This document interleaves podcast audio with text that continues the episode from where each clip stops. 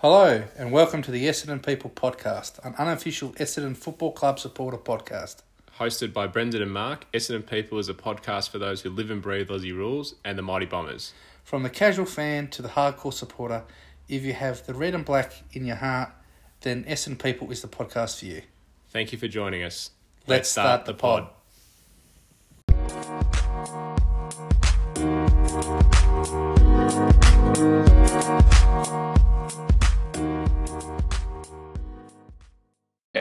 Episode of the Essendon People podcast, our round 18 review of the game against North Melbourne last Sunday, and our round 19 preview for the game against GWS this Sunday.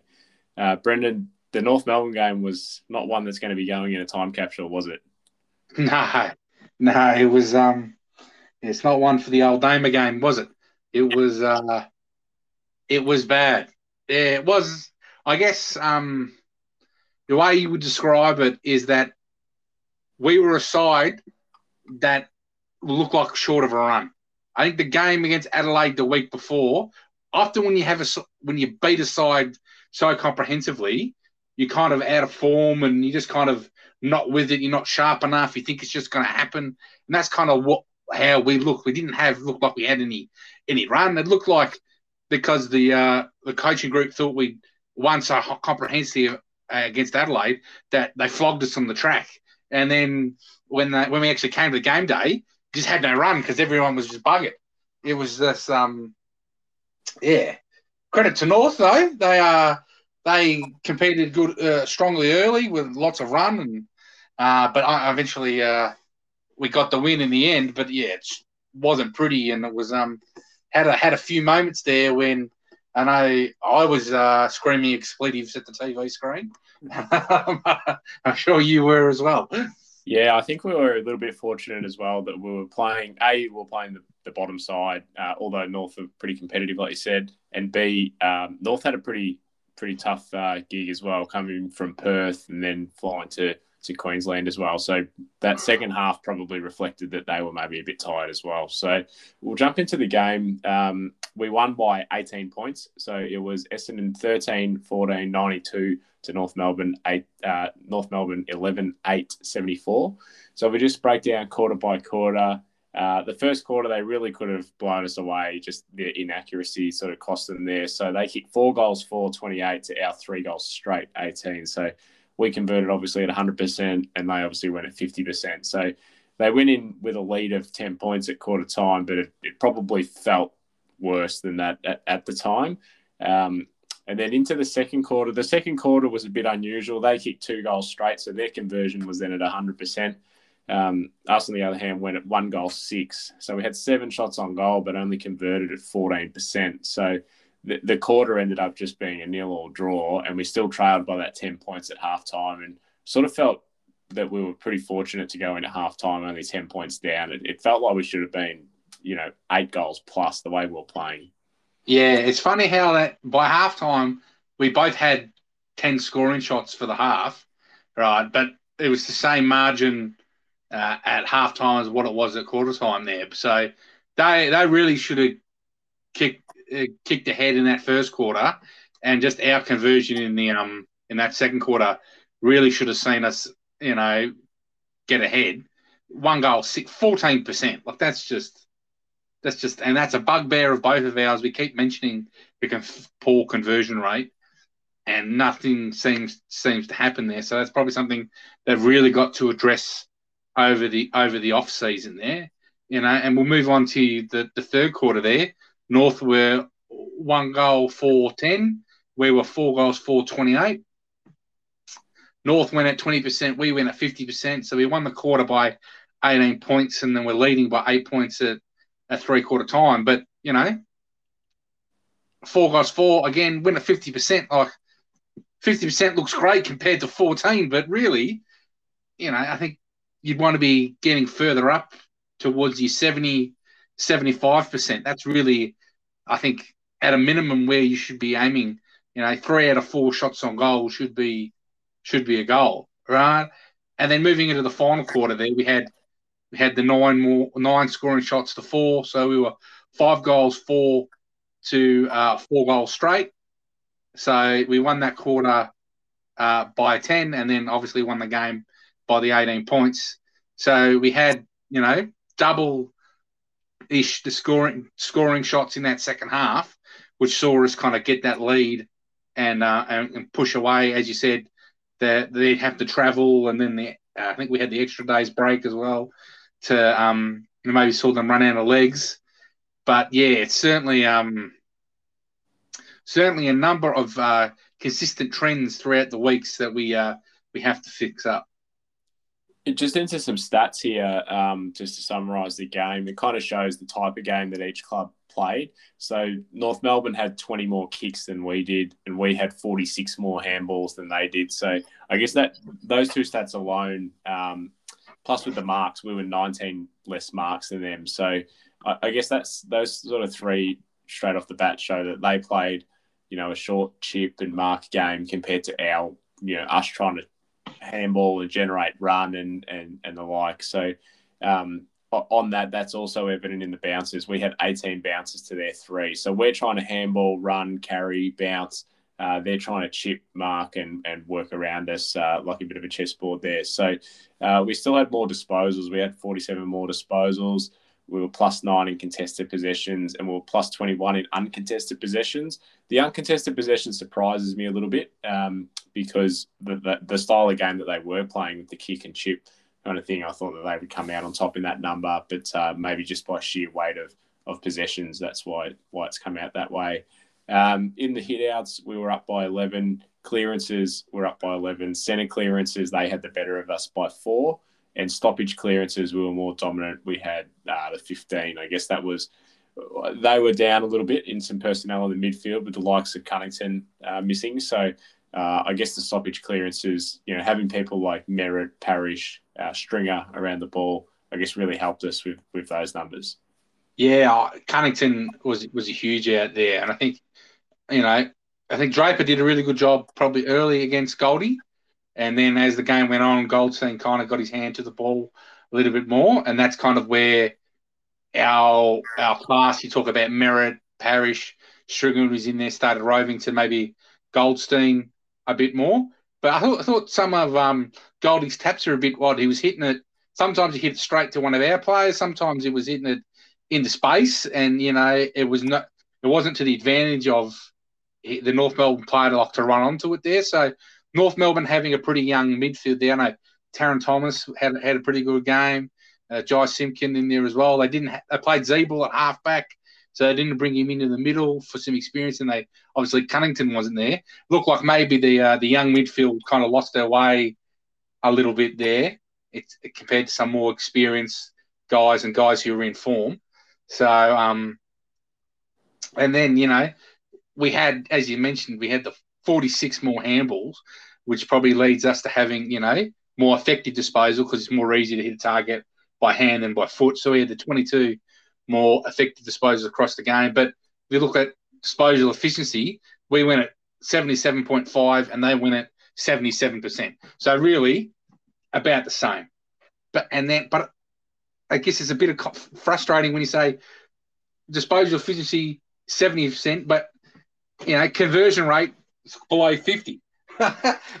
just kind of it's funny how like in general play you can hit a target, no worries. But as soon as you have to stop play and you put some sticks in front of you, you the same action, you, you can't hit a target. It's um yeah, it's a bit frustrating. But um I guess we'll uh, move on to the good, the bad, the ugly.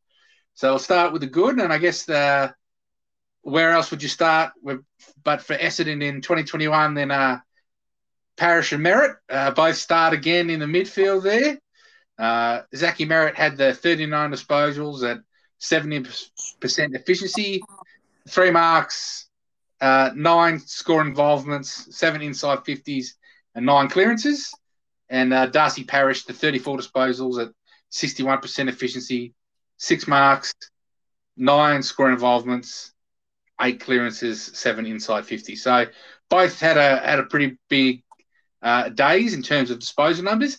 Um, I don't know about you, Mark. I don't think they were as as influential uh, on the game as what they've been in previous weeks, especially with those big numbers. I think maybe it was just the game that was played. They didn't really look like they, you know, they starred.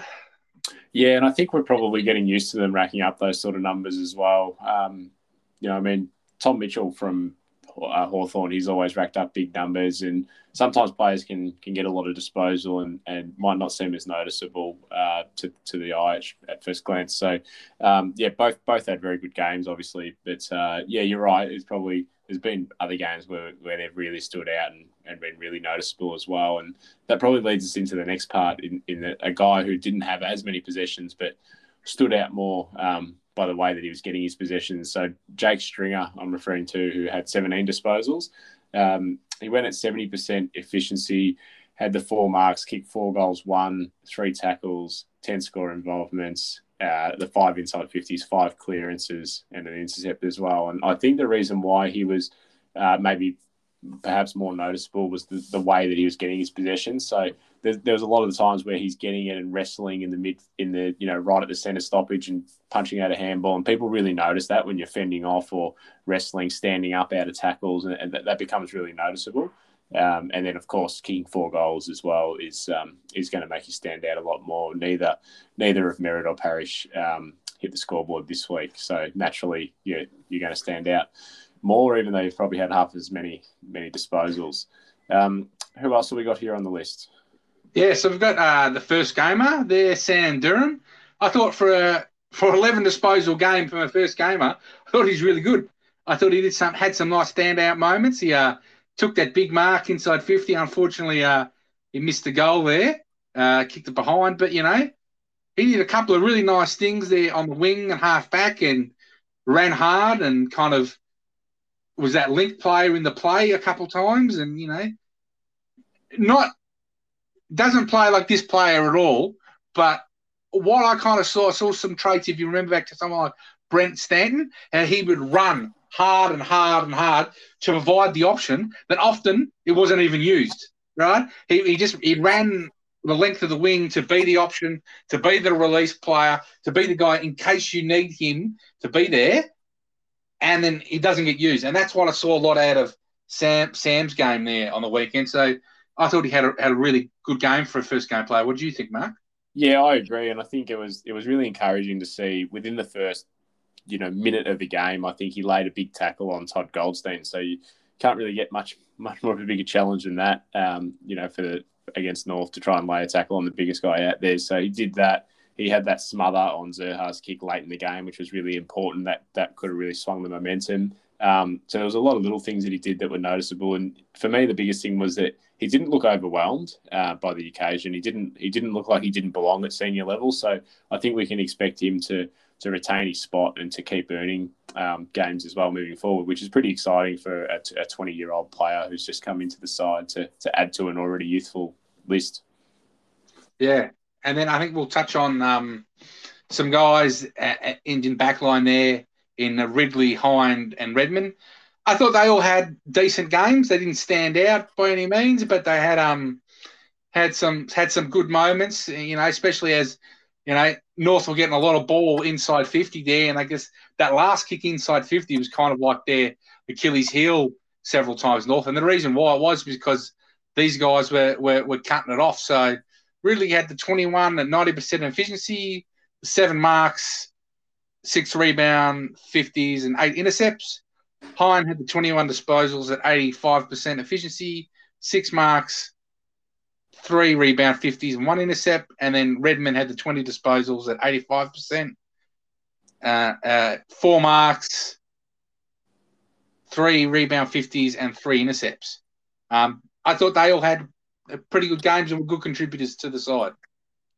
Yeah, I agree. I think um, I think you know obviously everyone was kind of slow to start. So guys like Nick Hind and that were a bit slow to start, but it was um, it was nice to see them work their way into the game and and uh, become involved as well.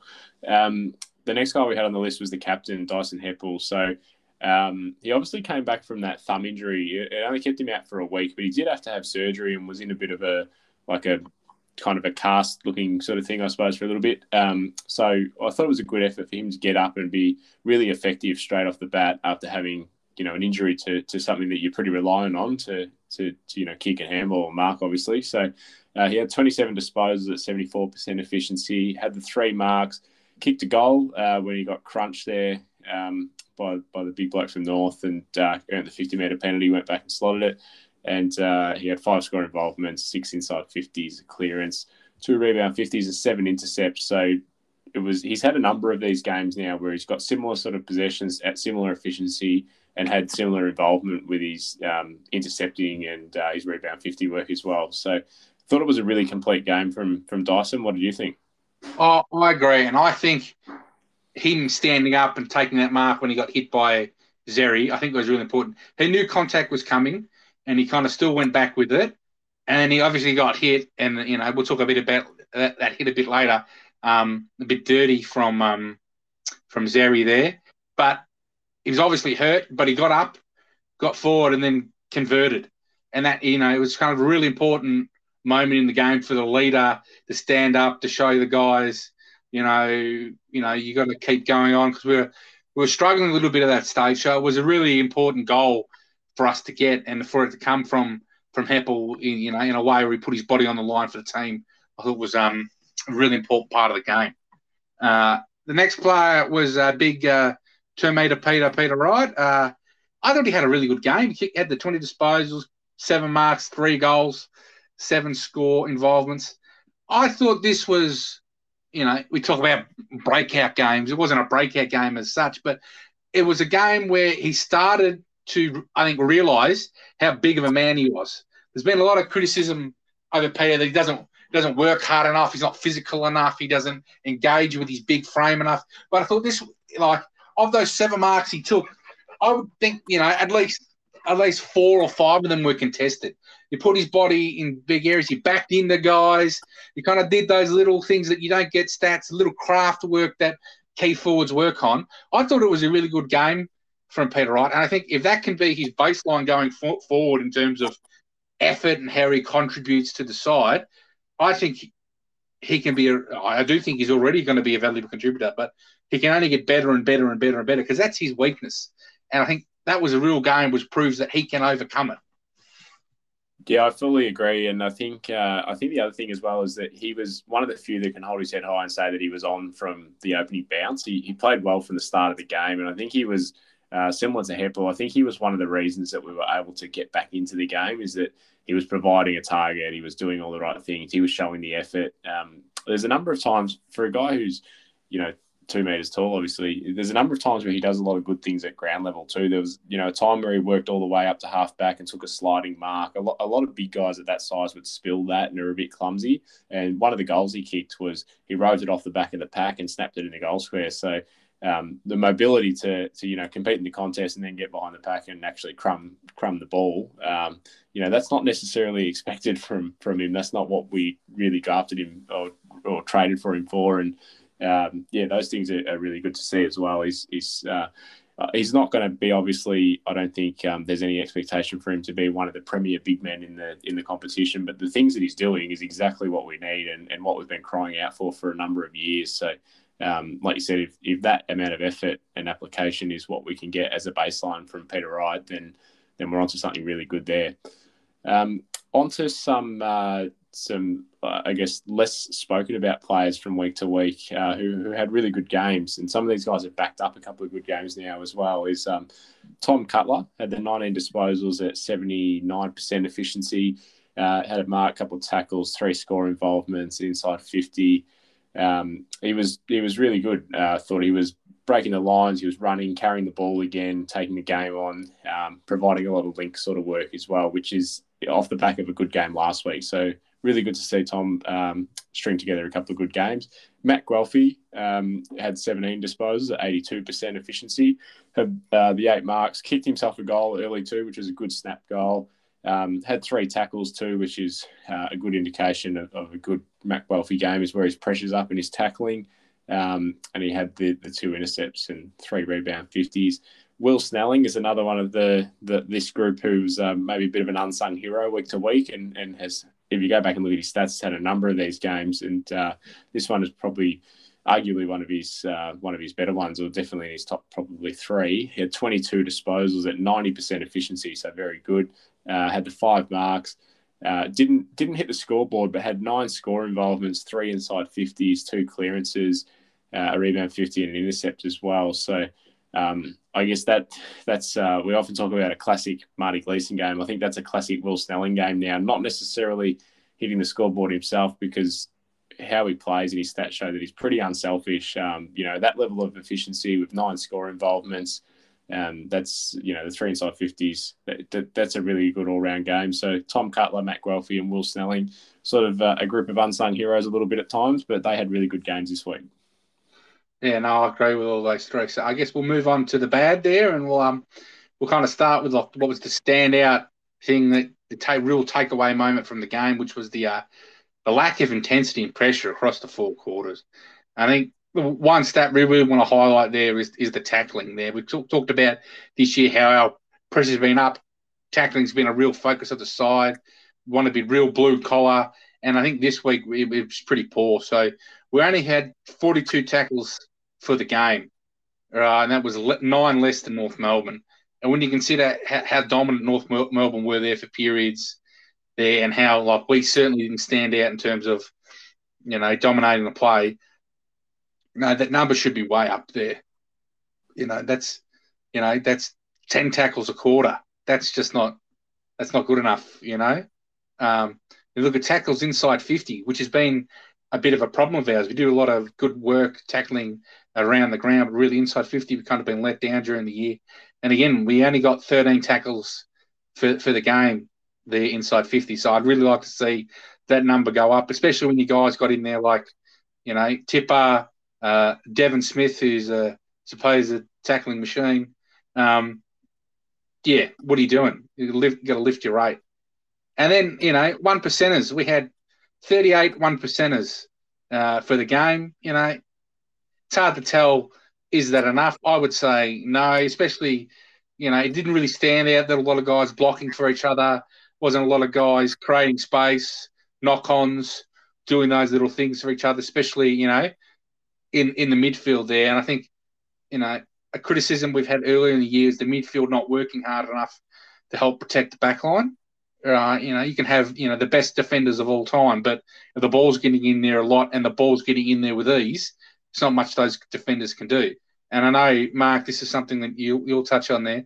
There was a number of times through it that it was just coast to coast, where they just easily they didn't touch the ball, and we were nowhere near it. They had, they had two, three man. We were jogging. We weren't running. It was it was disappointing at times the effort they put in. And hopefully, you know, Ben Rutten and the coach group has, has really given them a real big rig spray after the game that you know and reviewed this win like a loss in terms of the the poor effort that was provided. Yeah, and that was um, something that we both talked about during the game was that there was a lot of those short little 15 meter kicks, which we spoke about the the uh, stats earlier, how many kicks and marks they had more than us. So there was a lot of them were just little short 15 meter chips around around the back line and then up to the wing and then up to half forward and then inside 50 and then eventually to an uncontested person inside inside the forward 50 for them. Um, so there was too many times to, to actually mention that, that, they went coast to coast that way. And it, it, obviously just shows that our zone had completely broken down. Like you said, we were, we were you know, jogging instead of, uh, instead of running to apply pressure. And that was highlighted a couple of times on the, on the telecast as well um, sides, better sides will tear you up and they won't need to chip it around. They'll go really quickly from one end to the other if you're not set up. So I think that that showed a real structural issue for us on the weekend, and and um, which I think was mainly attributed to by our effort because it's not normally an issue. So it's okay to let them chip around inside your, you know, inside your forward fifty while they're in their defensive fifty because you you want to you're happy for them to have the kicks down there until they turn it over, but to let them have you know, at times eight, 10, probably 12 kicks to get it from one end to the other without us even touching the ball. But, you know, yet a period of probably one and a half to two minutes has elapsed. It just shows that you're not putting enough pressure on. So that was a really frustrating aspect to the game to, to watch from the kick in all the way to a shot on goal without us even getting near it. Yeah. And I guess um, kind of talk a little about how we talked about how we had the efficiency rate of, you know, 77 5% or whatever it was. It was, you know, really good. But we still had we had 50 clangers for the match and we had 46 turnovers for the match. Yeah, so that's and that, both those stats were more than North Melbourne. So, you know, it's one of one of those ones. You look at you had 51 clangers. You think, geez, that's that's a lot of that's a lot of mistakes that we've made, and a number of them were probably un, unforced as well. So that was um that was uh, disappointing. And you know, we talked earlier about the the poor conversion rate. We went at forty eight percent for the match there.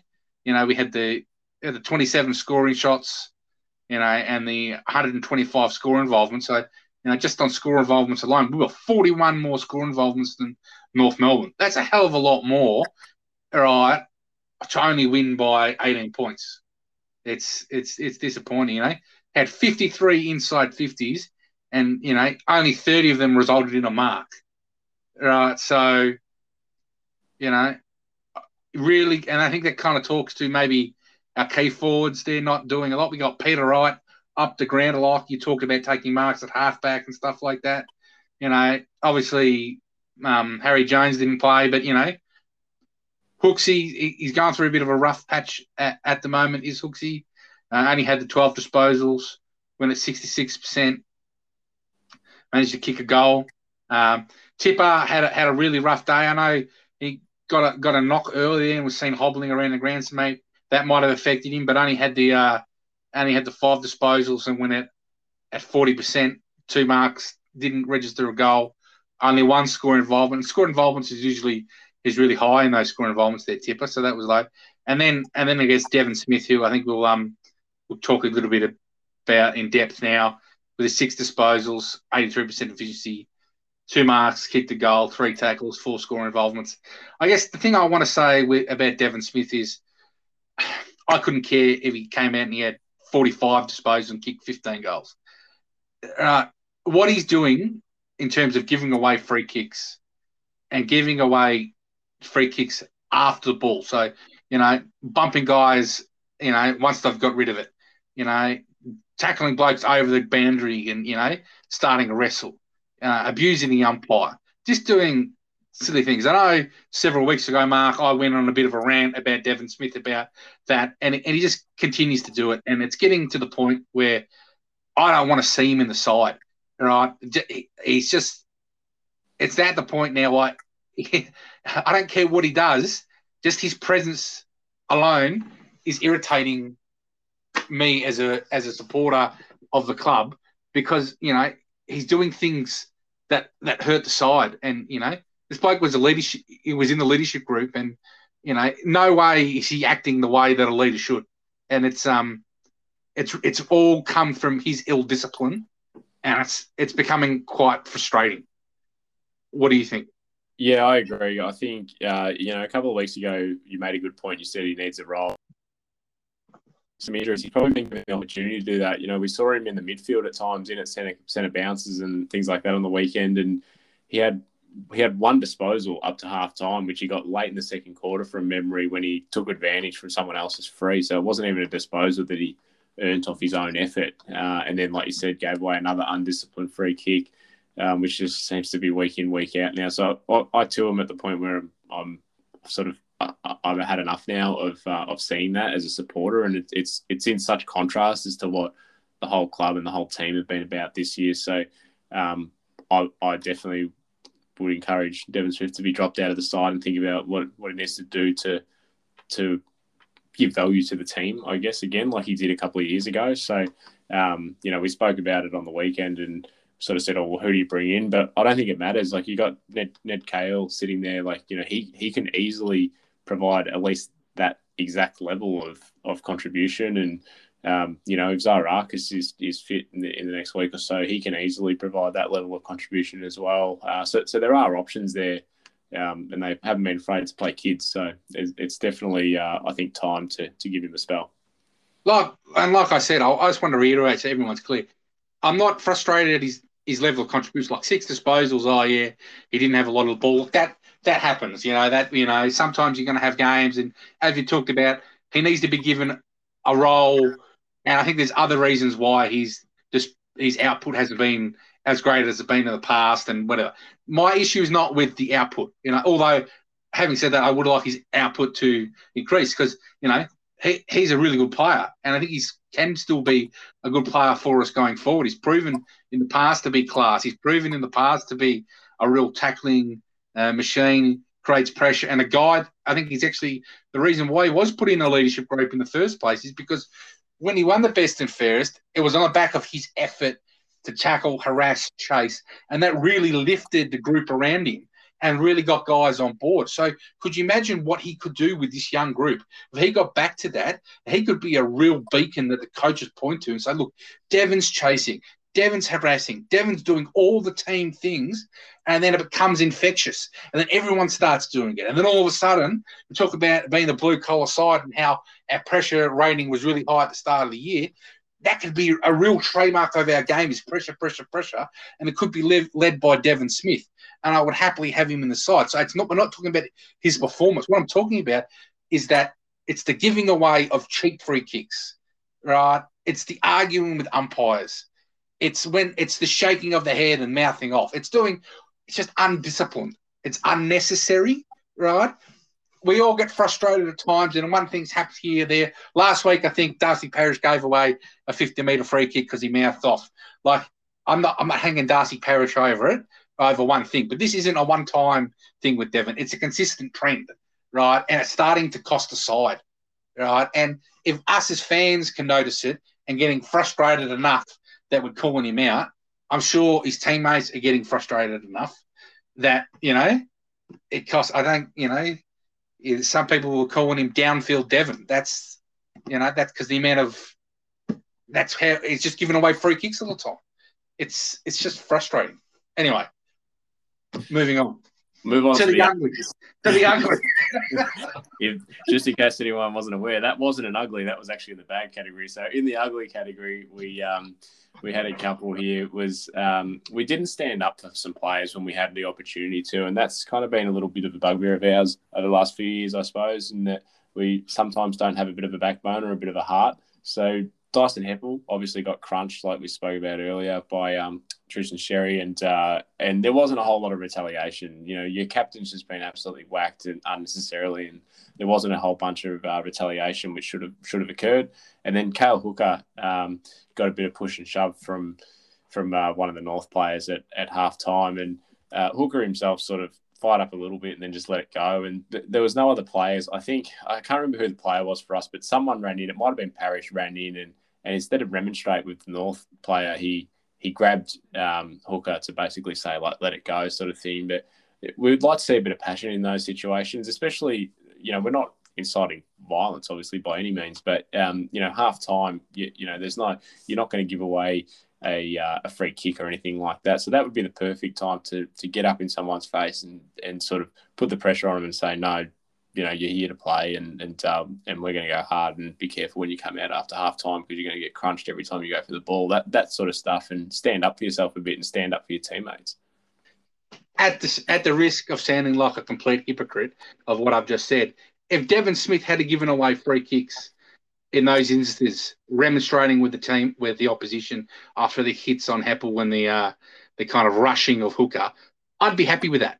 I'd, I'd, I'd even say that's good leadership, right? So because we just, you know, it's misplaced aggression is kind of what I'm talking about.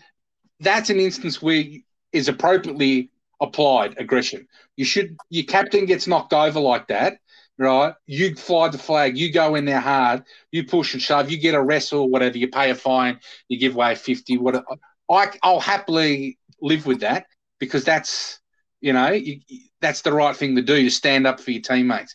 You know, Hooks is a, a long time servant of this football club and is well respected within the group. You have some guy rush him at the break like that, right? Trying to be a tough guy, not having that. Should have got in and started a started something, a push and shove or whatever, right? You know, don't don't do stuff over the boundary when there's no need to do it, or bump a bloke's late, or push it in the back, or stuff like that. This is where I'm talking about use the aggression. And if Devon did that, I'd I'd be the first one in his corner to support him, right, and saying well done, right. So hopefully, you know, in the future, there's a bit more standing up for our leaders. And then I guess the the the other one is the obviously the Harry Jones injury there, the uh, stress reaction in the foot there. Uh, had, had the injury with the foot last year. I think I think it's fair to say he's in the moon boot. He's on the crutches. He's done for the year. Uh, hopefully, they can um, find what the cause is uh, and rectify it and build him up through the preseason so he doesn't have this become an, an ongoing issue. hopefully, uh, being a, a, obviously not good news that it's an issue with his foot, which is something he had suffered through last year as well. Um, but maybe on the bright side of things, maybe it's an opportunity that you know he's going to be off his feet for a little bit, but might be an opportunity that he does a whole lot of upper body work in the gym and, and really gets ready for next uh, next season and comes back a, a, couple of kilos heavier and stronger as well. So um, yeah, hopefully not not that situation uh, being an ongoing one for for Harry Jones again. Um, we'll move into the Essendon People Podcast Player of the Year award, our Heath Hocking medal. So I'll quickly roll through uh, my votes, Brendan, um, then I'll hand over to you. So uh, my votes were slightly different to, I guess, what was sort of uh, spoken about by Essendon fans and maybe in the media, but um, here I go. So one vote I gave to Darcy Parish. Um, my two votes I gave to Zach Merrett. Those guys were both really good, as we talked about earlier, but I just felt like um, there were some guys who stood up um, more so, you know, in their own roles on the day. One of those guys was Peter Wright, who I gave um, the three votes to. We've already spoken in depth about um, that being one of his better games for the club and in his career as well. Um, before votes, I gave to Jake Stringer. Um, you know, didn't have to touch the ball a hell of a lot, but was really effective when he did, and uh, and a real bit of X factor that we needed at times as well. And and was probably one of those guys that was on early. Um, maybe went a little bit quiet through the middle part of the game, but um, he really sets the tone for us and has been really really important the last few weeks. And my five votes, uh, best on ground, I go to Dyson Heppell. Thought he was really good all day, um, played his role really well, and um, was a, a, large part of the reason that we were still in the game at halftime and that we got ourselves in front um, after halftime as well. So, how did you see the votes? Yeah, so um, I agree with you. I gave Heppell best on. I thought he played well, but I thought he stood up in key moments. So the um the backing into the pack where he got crunched, I think, was massive. Uh, him getting up, going forward, kicking that goal was huge. The fact that he played after you know a broken broken thumb there with the surgery that he had. I thought he was huge. I thought he did a lot of a lot of things to help the defenders in the back line, and just his calmness and assuredness to kind of kind of stop forward thrust from North Melbourne. I thought was really important. He was my best on ground. Uh, Jakey Stringer with his four goals got my uh, four votes. Uh, Peter Wright with his three goals got my three votes. Uh, uh, Jordan Ridley, I gave two votes to. I thought Ridley had a really, really important game there. I thought, you know, maybe flew under the radar a, a, little bit there, but I thought he was one of the one of the key guys in cutting off the North Melbourne attacks, and even just his positioning in the right areas meant that North Melbourne had to kick it towards the boundary a bit more. So just you know, it's a little thing. It doesn't get a stat, it doesn't get anything, but the way, where he positions his body meant that North Melbourne couldn't kick it there. They had to kick it elsewhere, which caused a deficiency in their efficiency going forward, which I thought was um was really good. And my one vote I gave to to Zach Merrett. I thought between him and like I said earlier, don't don't think him and Parish, you know, had really impactful games, but I thought he probably was a bit bit more than Parish, so I gave him the one vote. Um, there was no VFL or VFLW games this uh, week due to uh, the COVID restrictions again. So yeah, unfortunately, the girls didn't get to play in that prelim that they were preparing for. Um, so there'll be no update on that this week. So we might go go to a quick break and then uh, come back to preview the the GWS game.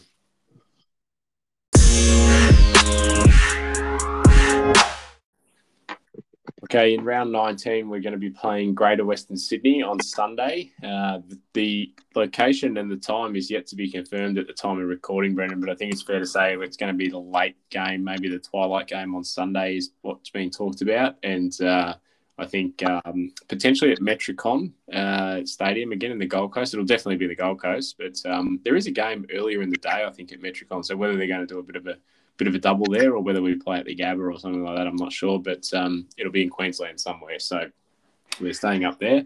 Um, if we just roll through uh, some of our injury news, I guess that probably the main one to report um, this week is that Dylan Shiel was uh, on radio this week saying that he's probably a couple of weeks away.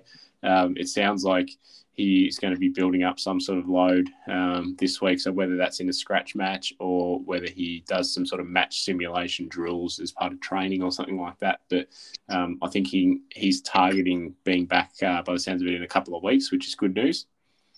Yeah, no, definitely. It's uh, a bit disappointing when the VFL, you know, isn't isn't operating because you can't really get him a getting max conditions against you know an opposition, even even if it was for like a quarter or a half, it's still a, better than you know training or a scratch match there. But um, yeah, it's good to see he's he's progressing well. Um, I guess the question is, do you do you want to risk him getting back? You know, there's the whole thing. Oh, with chance of playing in finals, but you know, I'd rather I'd rather us get him right so he can have a full preseason and then be cherry ripe for the round one next year.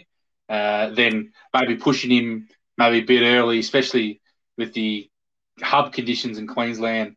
You know, so that's it. But other than that, I think we got uh, Zaharakis with his wrist and Andy Phillips with his hamstring. They're both tests, and I think they're um they're good to go. Obviously, Aaron Francis is still a, uh, a to be determined at the moment with his um these mental health issues. Um, Langers is obviously the two to three weeks away with the hammy, and then uh, everyone else is uh, is pretty much done for the year. The only other one was um, was Kaine Baldwin there. He stumbled across uh, a little uh, YouTube interview he does there with I think it's uh, the young fella by name of LJ. Is that right, or something yeah, like that? Yeah, yep, LJ. And he said um, he's about six weeks away from returning to at least some form of um of match match play. I think he said that he's now 14 months post reconstruction, and they said that um, normally it's a, it's a 12 month injury, but uh, when he came down to the club after spending some time on the Gold Coast, they said, "Look, we're going to take a couple steps back, stop, don't really, really take each step and tick it off methodically." So that's taken the probably the extra extra two months there. But in doing that, he's um they've really shored up in this disability in his knee, especially considering um he's done it back to back there. So um I think that's a really good thing to do. I'm really happy they've done that. We've talked about how in the past the medical department has maybe uh, uh, not as been as conservative as we would have liked, and ultimately that's probably um bit us in the bum a little bit. Uh, but it's good to see that hopefully by at least the end of the year he'll be uh, he'll be fit, and then I think um, that's the case. Hopefully he gets another contract. I think there would be. I think when they signed him initially, they knew he was kind of going to be done for the year. So uh, if we can get a big, you know, one ninety four centimeter key forward full preseason, um, yeah, him Jones, you know, right, maybe maybe there's something really exciting there for the future. So um, that's good to hear that Kaine Baldwin's progressing. Uh, I think we'll move on to GWS. Uh, they've got uh, they've got a number of players impacted by this um, this COVID isolation thing from the uh, from the rugby uh, union match, unfortunately. So the the two big names from that group is uh, is Toby Greene and Matt DeBoer. So like their um their best forward slash best player in Greene and their best tagger in De Boer. And then um, Josh Kelly is a test with an ankle, and Lachie Whitfield is a test with concussion. Um, I would think that probably Whitfield and uh, Kelly both get up uh, and play. So um, from our case, hope they don't because they're probably two of their best five players, and with uh, with Greene out, that'd be three of their best five players not um not in the side there, and um, that would really help our chances because I think this is a, a, definitely a winnable game. So, Mark, uh, some key opposition players. What do we have? Yeah, we've got uh, Shane Mumford, who's uh, obviously a bit of a big brute in the ruck. So um, he's playing pretty well for an, for an older ruckman, uh, and he's playing just the way that he's always played, just just smashing guys. So um, he looks pretty fit, moves around the ground pretty well over the duration of the game. Uh, he's obviously going to come up against Sam Draper. Um, I think last time we played him, he probably played on Andy Phillips. Um, so I, I, guess good education for Sam Draper is he's playing on a number of really different ruckman each week. He's gone from Max Gawn to Todd Goldstein now to Shane Mumford. So um, that's going to be a, a really good uh, matchup there. Uh, Lachie Whitfield is the next guy who, like you said, if he gets up from that sort of concussion um, question mark, he's a hard running mid best runner in the comp and uh, a real good link player, good skills, um, very good player, and uh, I think gained a lot of recognition through that 2019 season. So since then, he hasn't really missed a beat other than being injured. Uh, had a pretty nasty injury at the start of this year, um, but has gotten past that now. Um, so I guess the matchup of who we put on, who we put on Lachie Whitfield, um, you know, he plays. He can play off half back. He can play on the wing. He can play in the midfield. He can play numerous positions. We need someone that can go with him. We don't actually have a, a player list on the run sheet here, and we ordinarily maybe would have gone to someone like a Kyle Langford, but given that he's not not in the side, um, I'm not sure who we go to. Uh, it's probably maybe it's a good test for someone like Nik Cox. Um, you know, he's got a big tank. Um, you know, maybe he can beat him with a bit of height. Uh, he's not going to necessarily outbody him with strength, but maybe with smart. So maybe it's a good education for Nik Cox. What did you think? Yeah, I was thinking Cox or maybe a Tommy Cutler again, the height, ability to run, play all three phases of the ground. But I, I, I really like that suggestion for Cox. I think that's uh, you know he's kind of been in and out of games a little bit in recent weeks. There has Nick, so uh, playing on Whitfield. If Whitfield does play, he'll definitely be in the game, and um, it'll definitely be a chance for him to uh, to use his uh, his endurance base there, Nick, because you know, Lachie Whitfield's one of the hardest runners in the comp, and I think, you know, we talked we've talked a lot during the year about giving Archie Perkins some different jobs, give him a bit of an education. I think, and that's been really good for Archie. But I think if we're talking about an education, especially on how hard you have to work, and if Nick's gonna, is he gonna be on wing for his career? Is he gonna be a key forward that hits up the ground? I think giving a demonstration of how, how hard you have to work and how hard you have to run I think that's a really good suggestion by you, Mark, and that's that's one I go with. So um, the next two players are, you know, two inside midfields who are stars in Jacob Hopper and Tim Taranto. Um, Hopper in particular is a real a real bull, and he's having a really really good year. He's probably going to be close, if not all Australian. Uh, Taranto is obviously a former All Australian, former best and fairest winner, very good player himself. I guess um, Jake Stringer will go to one of them. I'd probably say Hopper, just because Hopper's a bit more, bit more brutish than what Taranto is. Uh, again, we're running a bit, a bit thin in the midfield. So uh, who else would go to them uh, to Taranto? Um, geez, not sure. Uh, maybe we throw it to a Perkins, but you know, is that really in a good matchup? Not sure. What What did you think, Mark? Yeah, I don't know. Like you said, we're running out of options. So, you know, does a Darcy Parish go to him? Parish probably plays more of his own game. So, uh, maybe it's a job for Dev Smith to to redeem himself if he's still in the side. But I don't think he's I don't think he's got that in him at the moment. So that's going to be a really tough one. That GWS, like you mentioned, got a number of injuries, but they've still got some really talented players. Um, players through the midfield, which we're sort of listing out now. You know, we've already mentioned Whitfield, Hopper, uh, Taranto, and it, it, doesn't end there, which is uh, leads us into Stephen Coniglio, the captain. So I guess we haven't solved the Tim Taranto problem. We now move on to the Coniglio problem. So uh, I don't know who who do we go to with uh, Coniglio? Who who does who does match up on him? He's another strong um, inside mid who uh, can extract the ball really well. I would have said Parish for Coniglio, just because they're both smaller players. But if we're going to give Dev Smith the opportunity to go with someone in the middle, I think Dev is probably suited to a Coniglio a bit better. And then maybe say, okay, Darcy, got to play on Taranto. You know, it's not great, but, you know, is is Dev Smith going to be in the side? So it might not be a question we have to deal with. What do you think?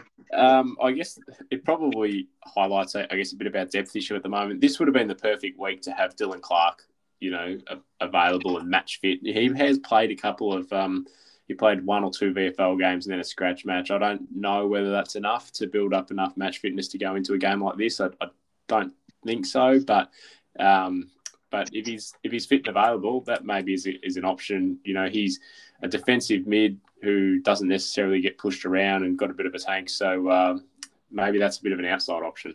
I think that's a good matchup for Taranto. Um, but is a pretty strong runner, and as you said, is Dill Clarke going to be going to be fit enough? I think he's got a pretty good endurance base normally there, Dill Clarke, but his injury was to an ankle, so probably hasn't been able to run much over the past six to eight months, so that may, might have impacted there. Um, it's kind of funny we named all these names, but then just as you were about to say Dylan Clarke, I thought to myself, oh, this could be Jye Caldwell, or it could be Devon Smith. Uh, sorry, Dylan Shiel. It's like, oh, and Andy McGrath. Like it's just when you we, we were just throwing names out there. They're the names that come to us, and then I realized, oh, they're not injured. They're all injured. I can't have access to them. But then I was thinking, geez, round one next year, that's that's a that's a nice, really strong midfield group.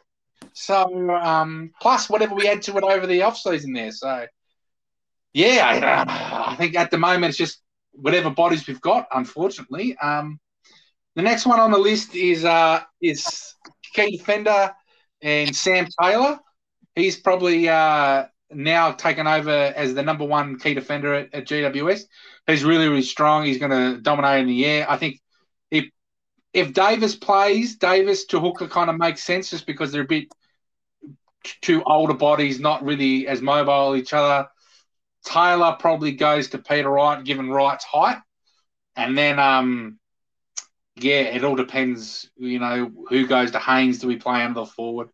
Not quite sure what happens there, but yeah, Sam Taylor's someone we certainly got to worry about in terms of his interception. I know we've had some trouble with Tom Stewart at Geelong and uh, and Jake Lever at um at Melbourne, and that's kind of the uh, type of player that Sam Taylor is. So uh, he's someone we've definitely got to put some time into. And um, the last player was Josh Kelly. We talked about he's coming back from the ankle.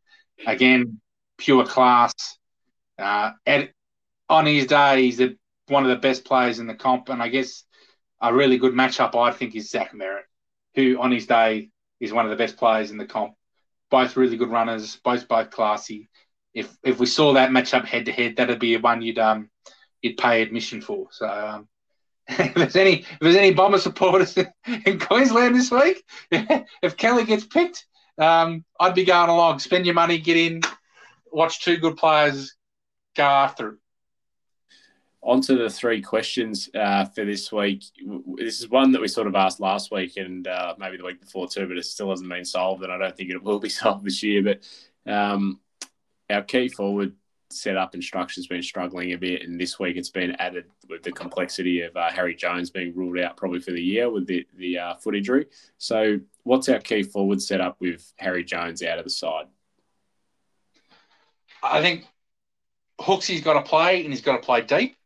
Um, we'll talk about our midfield. We just need bodies. I think our forward line just needs bodies as well. Um, Peter Wright, I'd like to say see him play closer to goal. We talked earlier about how he had, he had a really good game in terms of his body work and competing and providing an option. I think that's really good.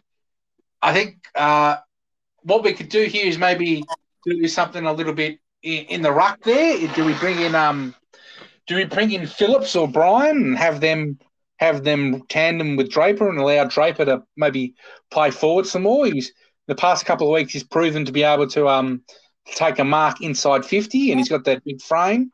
Um, his goal kicking hasn't been the greatest, but um, you know, maybe do we bring in Phillips? If Phillips is fit, we talked about that earlier. Could maybe Phillips ruck a bit more on Mumford and then have Draper forward? So you would have a Draper right hooker forward line that'd be really strong in the air. Uh, not sure about that mobility.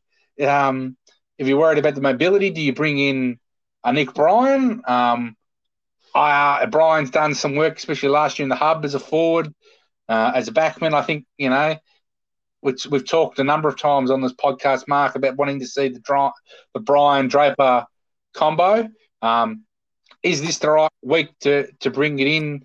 If you're gonna, uh, do you really want Nick Bryan rucking against Mumford for large portions of the game? Not sure. What What do you think?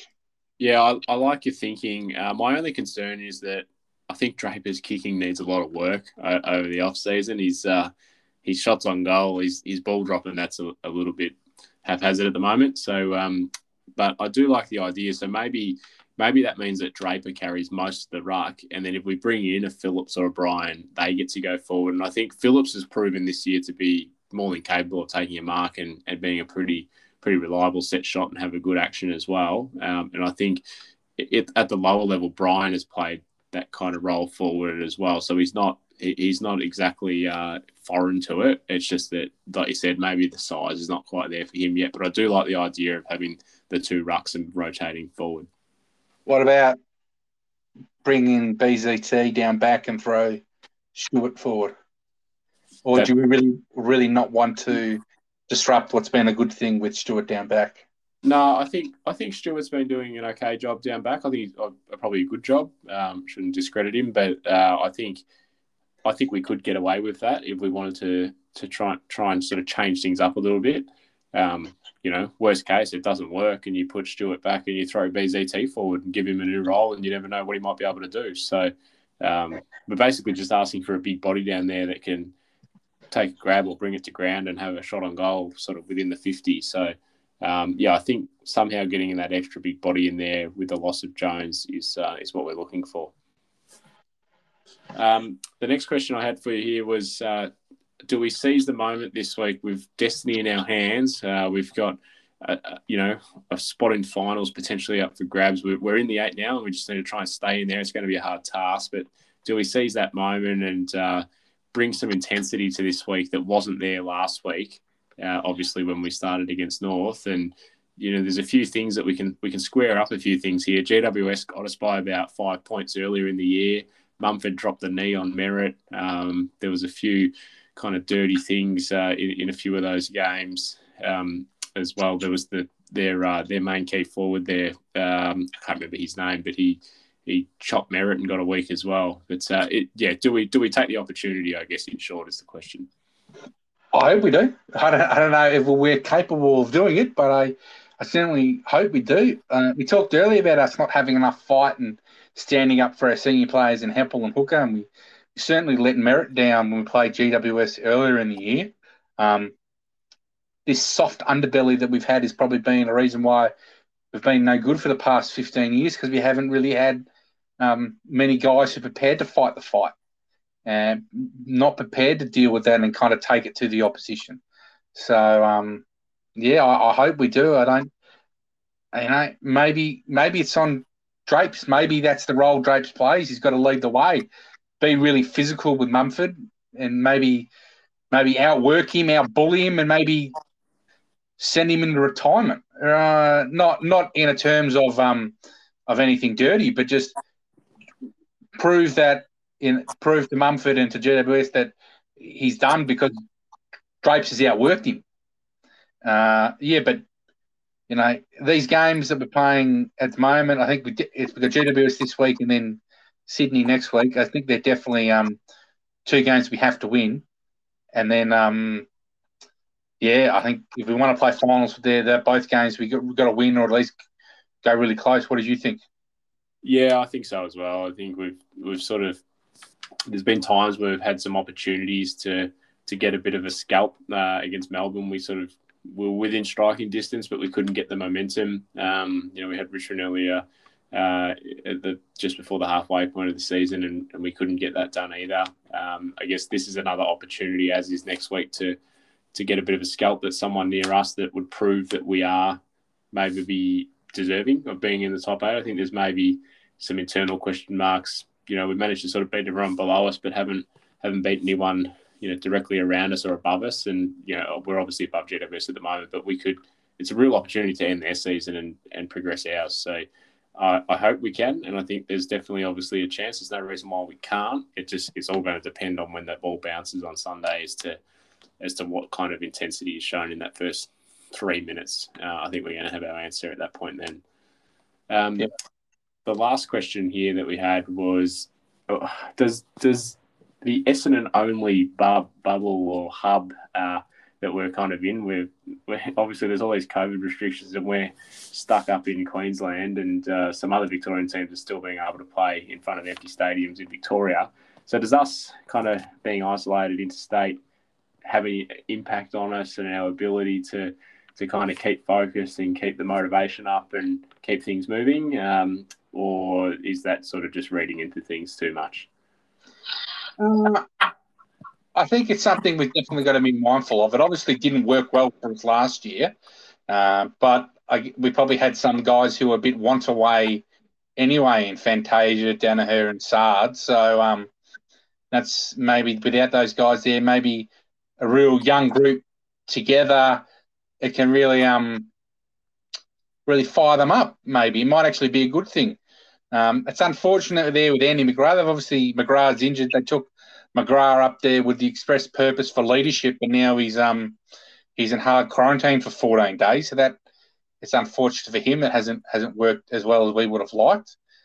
Um, but yeah, it is it is something that potentially to derail us. I know we we talked earlier in the year, Mark, about how we've got a lot of um lot of away games, and like this second half of the year was going to be our real opportunity to kind of cash in leading into finals with lots of home games against interstate sides, and it's it's been unfortunate that you know GWS and Sydney, who have we've had a history of tight games, we play them on their home decks, and we don't get that opportunity for ourselves, and it kind of neutralizes it a little bit. So, um, yeah, uh, that's a disappointment. But I just hope whatever they do, they they work really hard at putting a big emphasis on getting this, you know, two, three, four, however long it is, um, right, and then building a really strong group. You've, we've seen they had a lot of the promotional stuff in the pre-season there about the guys getting back to training early and training, and they're all doing their personal bests, coming in on their off days and stuff like that. So they seem to be quite a young group that's quite tight with each other, and this has the potential to solidify that even further. Uh, but you know, we only have to look back to 12 months ago and see it doesn't always go that way. what did you think? Yeah, I, I think the same as you. I don't think there's any panic stations to read into things too much, but it is something to be mindful of, exactly what you said. So, um, yeah, hopefully with the right leadership, I, I, guess also not only the new players and the younger players that have come through the club and, and um, the omission of some players who have left, but there's some new coaching staff as well at the club. I feel like someone like Daniel Giansiracusa is going to be really good for, for a young group up in an environment like that. Um, you know, the likes of Caracella, Rutten as well seems quite galvanising um, as, as a coach as well. So hopefully those those sort of staff um, are able to bring everything together and keep everyone motivated and on track. Like you said, we just sort of need to get through kind of a maybe a two or three week period to begin with, and then um, and then reset from there. So um, with the possible changes this week, what are we thinking in terms of uh, who's in and out? I guess I'll kick us off here that we spoke about Smith. I think it's fair to say that both of us have kind of uh, reached our limit with Dev Smith, and if we were the coach, we would be dropping him from the side um, due to discipline reasons. And um, uh, so I guess maybe that's our out this week is that we would have Devon Smith omitted. Um, we spoke about bringing in maybe an Andy Phillips to share the ruckload with Draper and to put a bit more uh, height and pressure up forward as well. So there's a potential in there. Um, Aaron Francis you spoke about in uh, uh, as part of the injuries and the, and the current out list. So his mental health leave um, is still, I guess, TBC uh, as to when he's back. But I believe he's with the group and he's training and uh, hopefully in better spirits. So um, whether Francis, uh, yeah, comes back in um, as well, if he does, you know, how do we structure the back line? So, yeah, I guess that's kind of what we're thinking. I'm not sure what you want to add on top of it, but Smith out, Phillips may be in, Francis may be in. Have we got any other ideas? Uh, n- not really. I think, you know, if we wanted to go like for like, maybe Cahill for for Smith. I think that's that's not a bad thing. Tipper, like we said, is a bit sore. Does maybe he need a rest? Um, if we decide we want to go with with another ruckman, maybe does does Hooksy get a rest? Because we talked earlier about not being too top heavy. Um, I'm not sure if, if Dylan Clarke's fit. You may raised a really good point. He would be a good inclusion. Um, you know, not, I'm not, I'm not too, I'm not too sure really. Um, could could this be? Uh, we we talked about this off offline a little bit there. Maybe um, maybe a little bit early. Maybe it's worked against him, but maybe a, a good opportunity to blood maybe a, a, Tom Hurd. You know, he's been kicked those three goals in the VFL. I think in the last game there, he seems to have been really busy in, in the forward line there. Could this, you know, against a, a, a GWS side, You know, could could he come in? That's that's that's maybe an option. I'm not I'm not sure. Um, yeah, I guess availability has really hurt us, and then then the no VFL has kind of really not let us have guys at, at, at their best at the moment. You know, yeah, it's um, it's tough. It's tough. What do you think?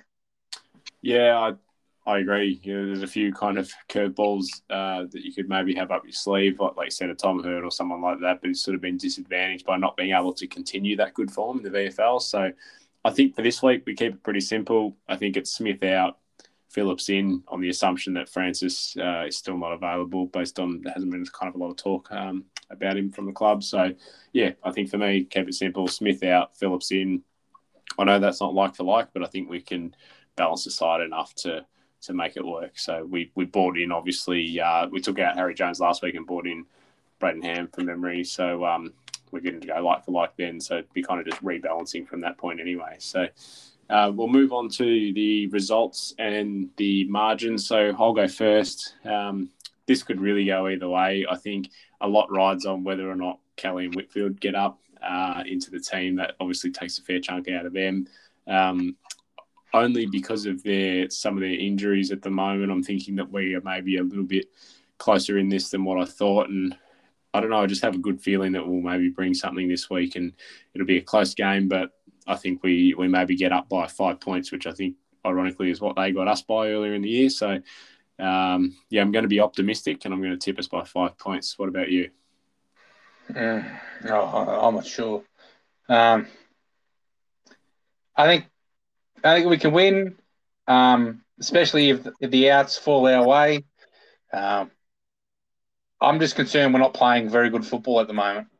I don't, uh, you know, North Melbourne and Adelaide are both bottom four, you know, and you could almost argue we played worse against Adelaide than we did against North Melbourne, and we didn't play very, very good against against North Melbourne. Um, look, I'll I'll go the win and I'll go by a point. But it could easily be six goal loss, a six goal win. It's just it's uh, the unreliability of the side at the moment is is kind of and that happens with young side. We've got a young, well, we've got a young players in there. We've got a lot of senior guys out. So, but you know, we're seeing if the convert. I think it's the conversion. We talked about this going back to where we started. Conversion.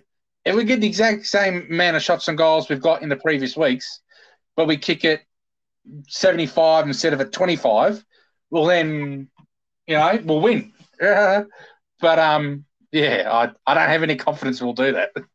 it, it is a good point you raised that if you look at our form over the last sort of month, um, we got pretty badly beaten by Geelong uh, down down at the Cattery there. So we had a good opening quarter, and then it all just went pear shaped from there.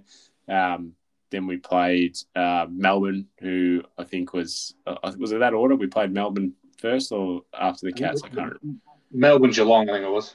Melbourne Geelong. So we, we had a close one against Melbourne, but didn't really ever look like winning the game. Then we played Geelong, got smashed. Uh, like you said, we played Adelaide, didn't play particularly well, didn't convert well, uh, but still got the win because they were they were so much worse.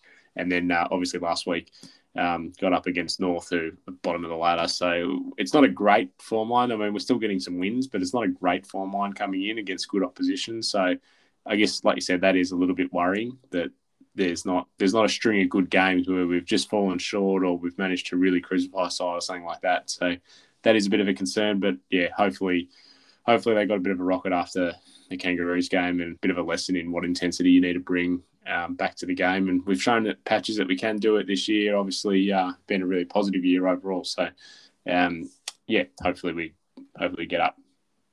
Before we go, you often ask me, you know, do I have anything? But maybe I'll just come straight out with it. Jakey Stringer, how does he? How do you see his last month? Uh, he's obviously much talked about this contract. What what are what are you going to give him? Is this just performance because he's turned the corner and this is the play he's going to be, or is this just um, a player who's out of contract looking for a payday? Uh, it's, it, a good, it's a good former midfield. What are we going to do him? It's a good question. Um, I think the role he's playing is. I originally was thinking he's better suited to spending more time in the forward line because he's more of a scoring opportunity for us. But he's been playing so well out of the centre that I think that he's found a good pinch hitting role in there that he's done probably the last couple of years. So the role I think is fine. I wouldn't change the role that he's playing. Um, he's hitting the scoreboard. He's getting possessions. He's helping us in the midfield. Uh, in terms of the, the contract length, I think the reports are that we're offering three. He wants four. I think surely they can meet the middle and say we'll give you three, and we'll, there's a performance clause for four. Uh, you get the extra year, you know, if you hit if you hit these targets. Uh, in terms of money, that's always a hard one. Obviously, not knowing the full salary cap details, but you'd have to assume that uh, his contract is somewhere in the range of, you know, his his value over the last. You asked me how he's been going over the last month or so. He's he's been elite. He's been one of the better players in the comp. So if he can continue that, then he's you know he's within that sort of six to seven hundred kind of range. And the, the the issue is keeping him doing that, which maybe that performance based clause in his contract does that. Um, so that's what I'm sort of thinking: three years with option for a fourth, and six to seven hundred thousand is sort of, I guess, what he might be worth on the market based on current form. What about you? Yeah, I definitely think if we had a team of champions and everyone was going great, uh, he'd be in our forward line there. I think uh, maybe you might put him in the middle, five minutes here or there, but I think just because of how weak we are at the moment. He's been spending a lot more midfield time, which is kind of he's getting those clearance numbers up, and then you know he's looking really good. But I guess kind of what we talked about earlier when we gave our votes, he had less disposals than um Parish and Merrett last week, but it's what he did going forward. And I guess um you know with Shiel coming back with Caldwell, with McGrath, with Langford, you know, with Parish and Merrett, that's a five, six man midfield there. Plus, you know, this first round pick, do we take a midfielder? Do we trade it out? Do we split it? There's, you know, do we bring somebody in through free agency? Who knows what happens happens there? Um, I think he needs to play forward a bit more, just because, you know, where um the midfield will be a six, seven, eight out of ten, but the forward line will be, you know, a three, four, five out of ten. And I guess his presence in the forward line is kind of needed needed a bit more there. Um, the problem is he's best suited to, you know, a role where he's not the number one key forward, but you know, we don't really have anybody else there. I guess um, I agree with you with the three years with the trigger.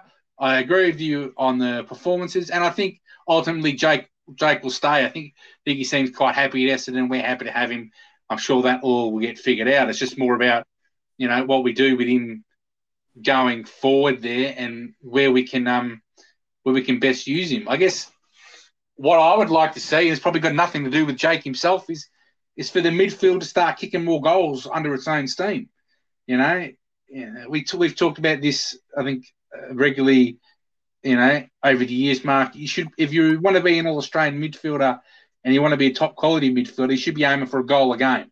If you can get a goal a game as a starting midfielder, that's really good. And historically, but people that might not be, you know, accurate. That you know, but that you, Zach Merrett is he a good enough player to get you a goal a game?